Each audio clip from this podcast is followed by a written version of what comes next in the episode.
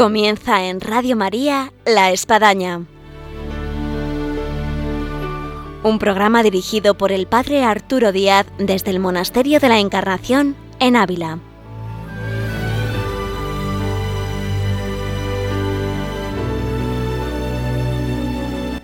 Hola, buenos días. Les habla el Padre Arturo Díaz. Bienvenidos a La Espadaña. Una alegría de estar una vez más con todos ustedes en esta mañana de viernes aquí en Radio María. Y les queremos hoy presentar una noticia, y es la reapertura en el Monasterio de la Encarnación de su museo.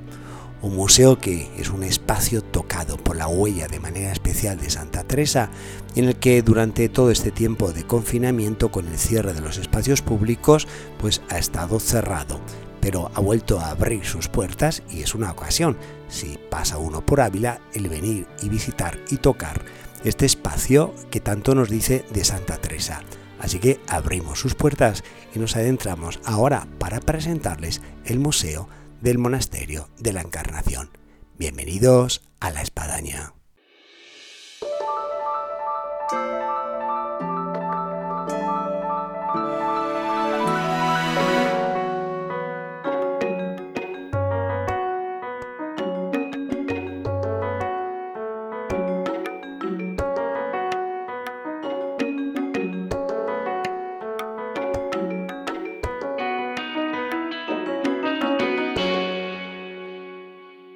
Ana, buenos días. Buenos días, padre. Tenemos con nosotros a Ana Arribas, que es voluntaria aquí en el Monasterio de la Encarnación en el museo. Sí, padre, ya llevo, voy a hacer casi las bodas de plata. Uh, 25 años. 25 años. Ana, el Museo de la Encarnación ha reabierto sus puertas hace prácticamente un mes. Sí, el 1 de julio. ¿Y cómo puede sentir Ana esta reapertura después del coronavirus, después de estar prácticamente pues cuatro meses cerrado, lo que ha supuesto este volver a abrir las puertas para que vengan los peregrinos? para mí personalmente fue un regreso a mi casa después de estos cuatro meses. Y luego los peregrinos vienen eh, predispuestos a encontrarse con Santa Teresa sin importarles el tiempo que necesiten estar para verlo. Vienen con ilusión, con entusiasmo, eh, peregrinando, buscando esos pasos, esas huellas de Santa Teresa. ¿Qué ha supuesto para vosotros las medidas? A observar con el coronavirus, cuestión de pantalla, mascarillas, gel, eh, alfombra. El peregrino que viene está acostumbrado eh, a todas estas cosas, no pone ninguna pega, eh, tenemos muy bien establecido las personas que pueden pasar a cada sala, se respeta todas las medidas higiénicas, todas las medidas de distanciamiento, todo el mundo viene con sus mascarillas sin ningún problema. También hay que destacar que a los que vienen aquí a visitar el Museo de la Encarnación son personas que buscan a Santa Teresa, que buscan la espiritualidad, eh, que buscan lo que es la vida del Carmelo. Entonces, bueno, es un tipo, vamos a decir así, de visitante, de peregrino un poco especial por todo lo que conlleva y a lo que viene buscando. Sí, tenemos muchos que vienen buscando a Santa Teresa, pero también hay alguno, a lo mejor quizá la minoría, que se encuentra con Santa Teresa, porque no la conoce y, se encuentra con ella y sale como eh, rebosante de alegría de haber encontrado a Santa Teresa. Yo siempre he comentado que el Museo de la Encarnación es más que un museo. Un museo viene a destacar por las piezas, el valor que hay, la historia. Aquí, además de eso, que lo hay, eh, ha sido un espacio que desde hace ya 50 años, con Santa Maravillas de Jesús, eh, se abrió a los que vienen por Ávila, vienen buscando a Santa Teresa, vienen al Monasterio de la Encarnación. Entonces ha sido un lugar que por 500 años ha sido clausura. Entonces es un espacio muy singular, muy particular, que, está permeado de la gracia de Dios. Ahora, para ti, en el caso de la gente que viene eh, y entra aquí a este museo, ¿Se nota Santa Teresa? Sí, se nota. Nada más entrar, los peregrinos se quedan en silencio y algunos dicen, se oye el silencio. Ya. Se nota en el silencio, se nota en que hay algún perfume especial, alguno sí. hoy parece que hay un olor especial. Santa Teresa yo creo que todas las mañanas nos perfuma el museo, nos perfuma el museo para que nuestra entrada sea muy agradable.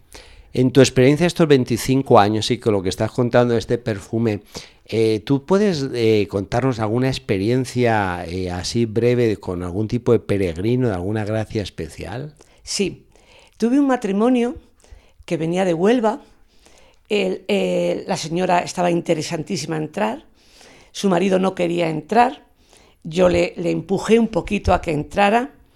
Y llegando, saliendo por por la puerta cuando visitábamos el locutorio donde Santa Teresa tiene la experiencia de la visión del Cristo a toda la columna, este señor no podía parar de llorar, decía que no sabía qué le había pasado, pero lloraba y lloraba y lloraba.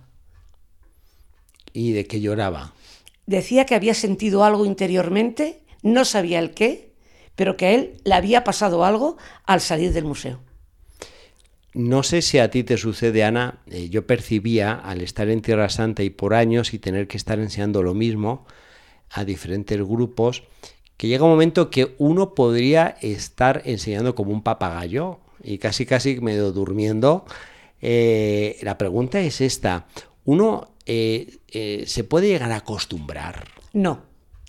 Yo cuando explico el Cristo de la conversión de Santa Teresa, Siempre digo a los peregrinos que cada vez que le explico se me pone carne de gallina. Para mí, el Cristo de la conversión de Santa Teresa es como algo muy interior mío, muy dentro de mí, y durante estos 25 años, siempre, cada día que lo explico, es como si le recibiera dentro. Eh, ahora que tenemos todas estas jornadas de calor, si hubiese un incendio en la encarnación, que no lo haya, Eh, y hubiese que sacar cosas así rapidísima, tú te llevarías el Cristo San Juan de la Cruz.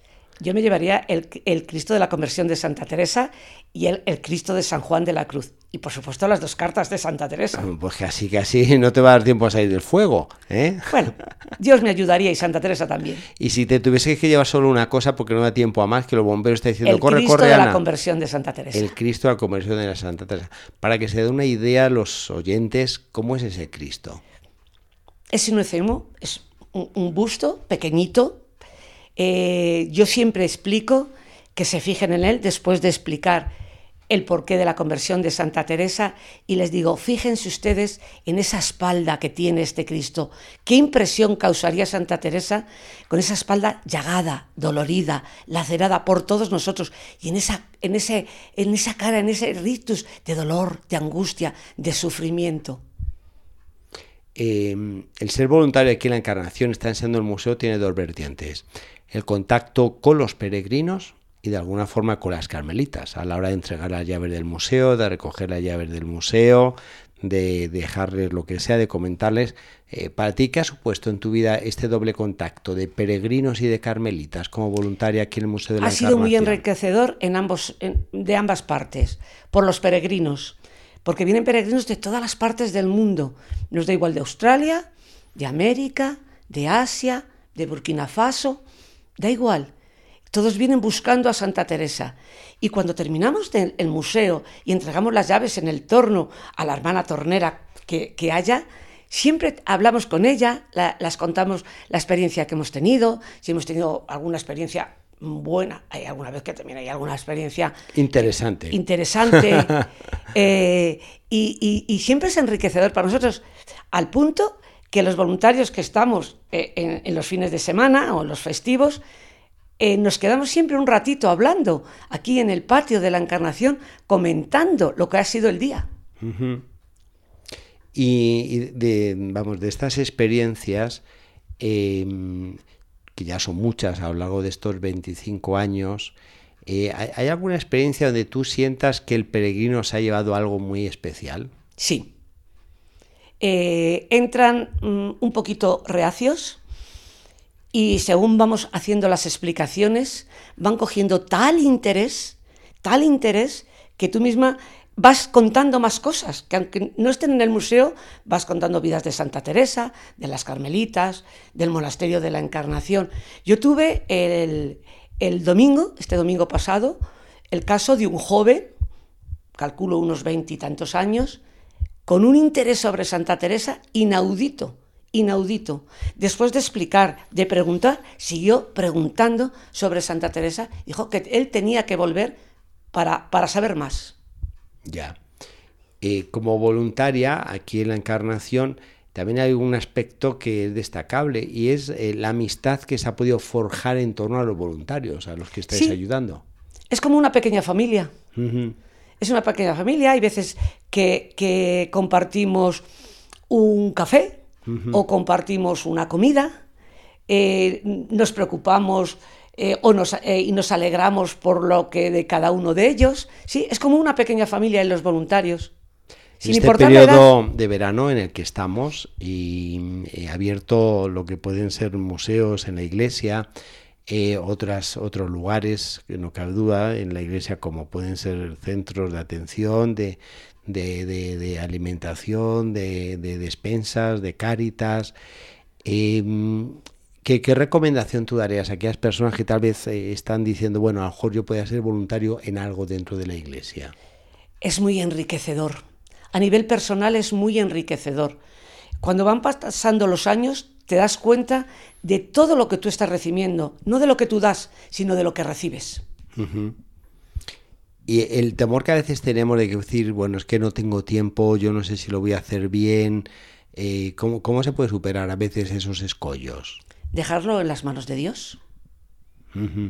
Tú se lo dejas en las manos de Dios y Él te va a ayudar en ese voluntariado que tú quieras hacer para favorecer a la iglesia.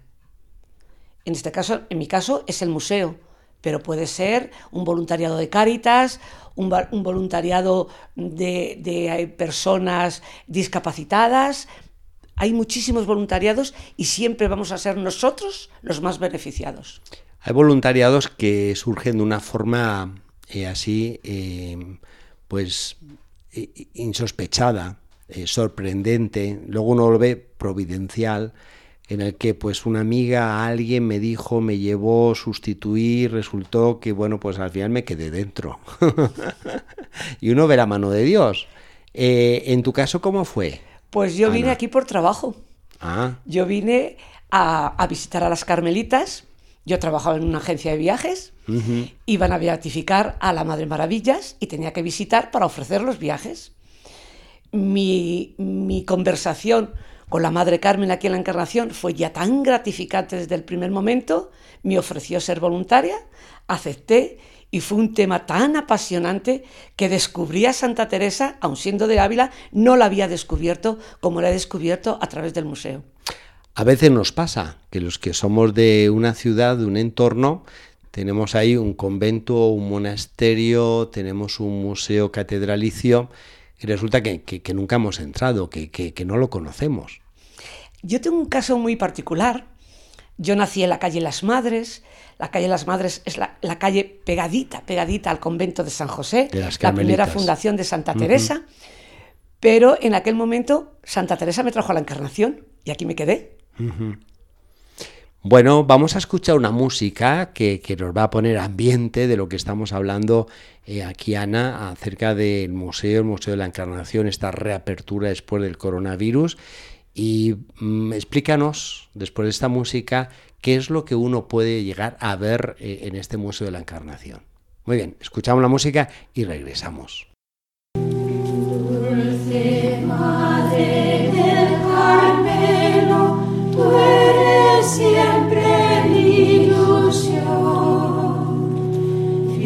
Te amo con ternura y te doy mi corazón.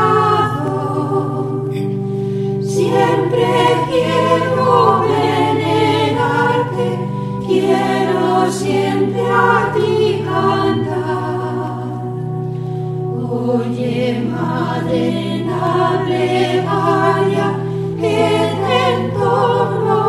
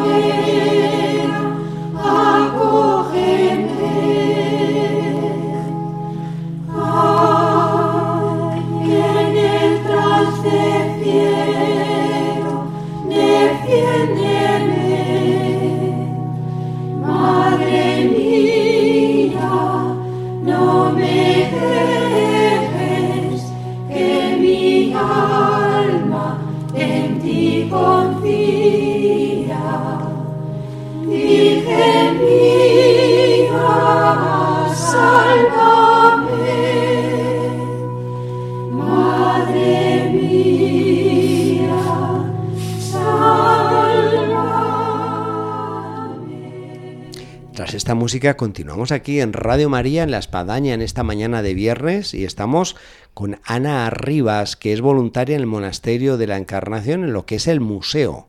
Y estamos disfrutando de este museo en esta reapertura que ha sido a partir del primero de julio. Nos habíamos quedado con, con esta cuestión, Ana.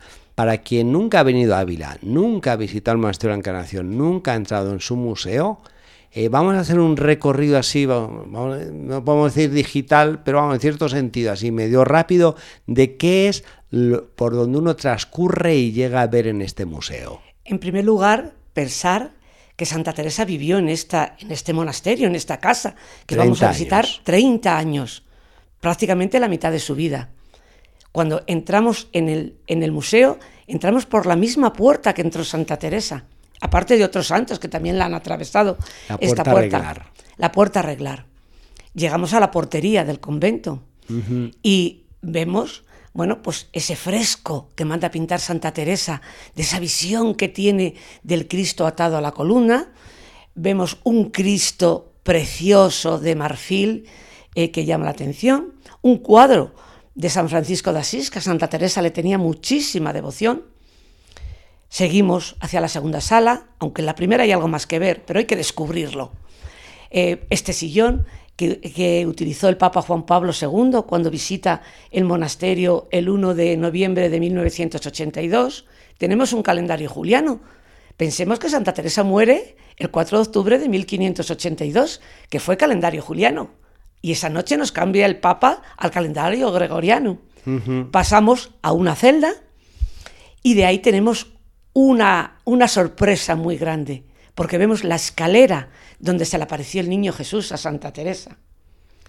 Seguimos subiendo, bueno, vamos descubriendo más cosas en cada sala que vamos visitando.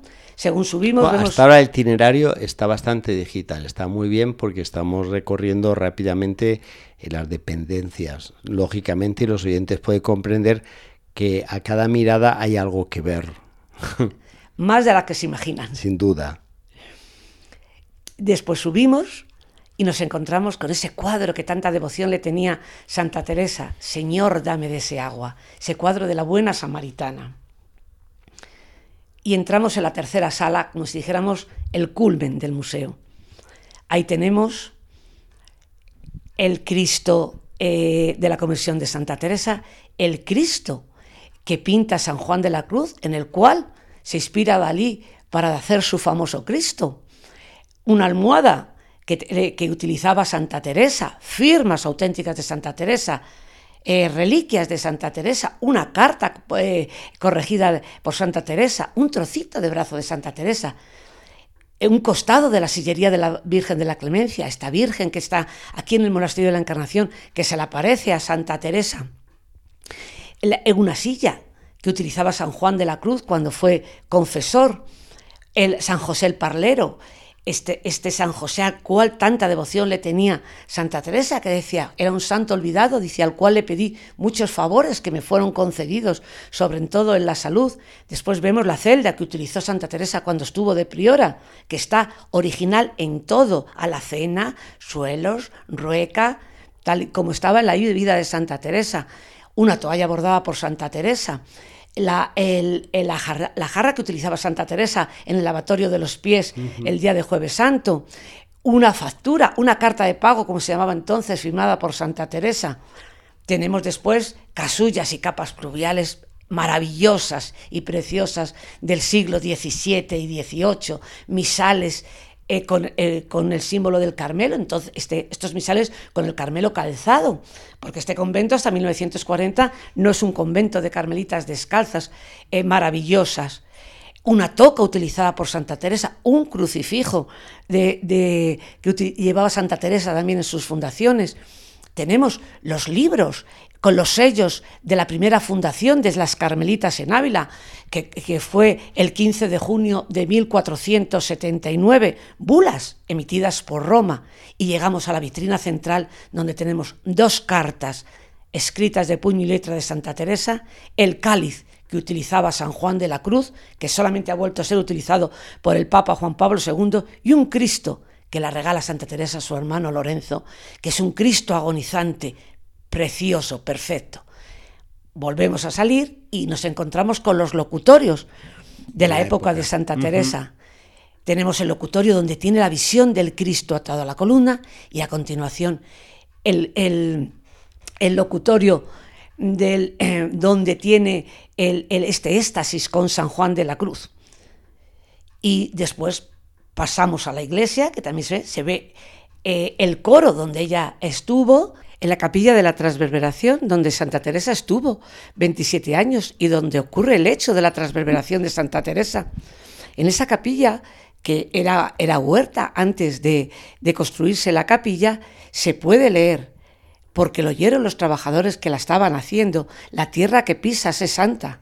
Esto es de 1628. Todo este recorrido, Ana, que ha sido fantástico, tu esquema, incluso habría que todavía citar lo que es la iglesia antigua, donde está el comulgatorio de Santa Teresa, el confesión San Juan de la Cruz, eh, la Virgen de la Clemencia. Eh, más de algún oyente eh, se le dan ganas de venir y ver y saborear y gustar y rezar todo esto.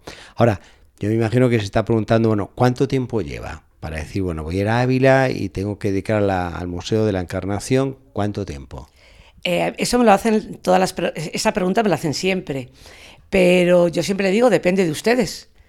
Normalmente si es en silencio, yo explico, puede durar 20 minutos, media hora, pero luego el interés por Santa Teresa es tanto que hay veces que esos, esa media hora, más o menos, se convierte en una hora, en hora y cuarto e incluso algunas veces en hora y media. Por el interés que despierta Santa Teresa cuando uno la va conociendo.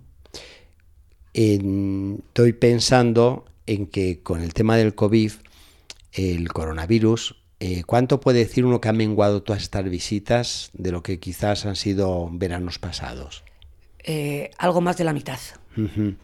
Es verdad que llevamos este último fin de semana que ha venido más visitantes que anteriormente, esperemos que continúe subiendo, pero sí se notó mucho, sobre todo el primer fin de semana fue muy flojo, la gente tenía eh, miedo o respeto a, a salir. Ya este fin de semana hemos tenido un, fin de semana más normal, no del mes de julio, pero sí ya algo más normal. Luego también hay que destacar que son peregrinos, visitantes muy muy especiales porque vienen con mucho interés de conocer a Santa Teresa, de conocer el mundo del Carmelo, de las Carmelitas, eh, en fin, que no, no es cualquier visitante de un museo, sino que son visitantes con un toque especial. Tenemos verdaderos visitantes que son verdaderos especialistas, tanto en Santa Teresa como en San Juan de la Cruz. Yo tuve un, peregrino del Líbano que llevaba 10 años estudiando a Santa Teresa. Ana, ya para terminar, ¿cuáles son los horarios, los días de visita, de tal forma que si alguien quiere venir y se programa a visitar Ávila, puede venir aquí al Museo de la Encarnación? De lunes a viernes es de nueve y media a una y media y de 4 a 7.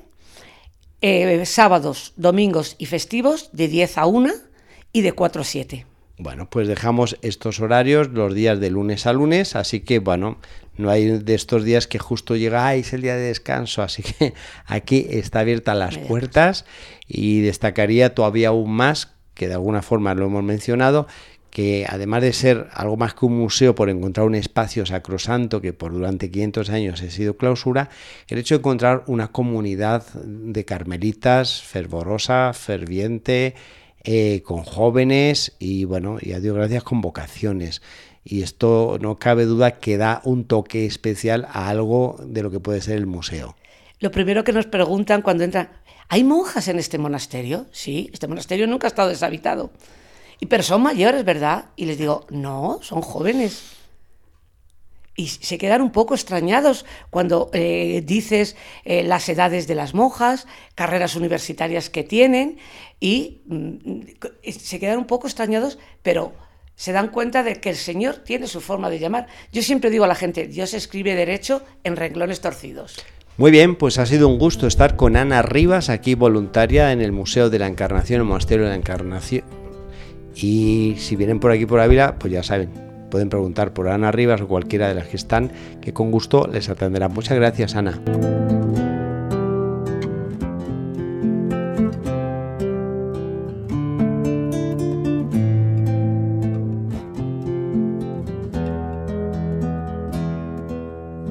Vivo sin vivir en mí y de tal manera espero que muero porque no muero, vivo sin vivir en mí.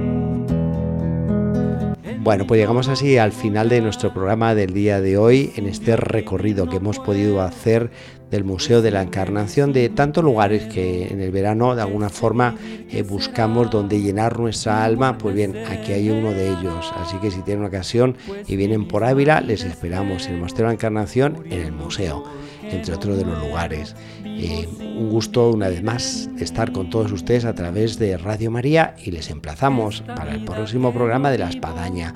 Hasta el próximo viernes, Dios mediante.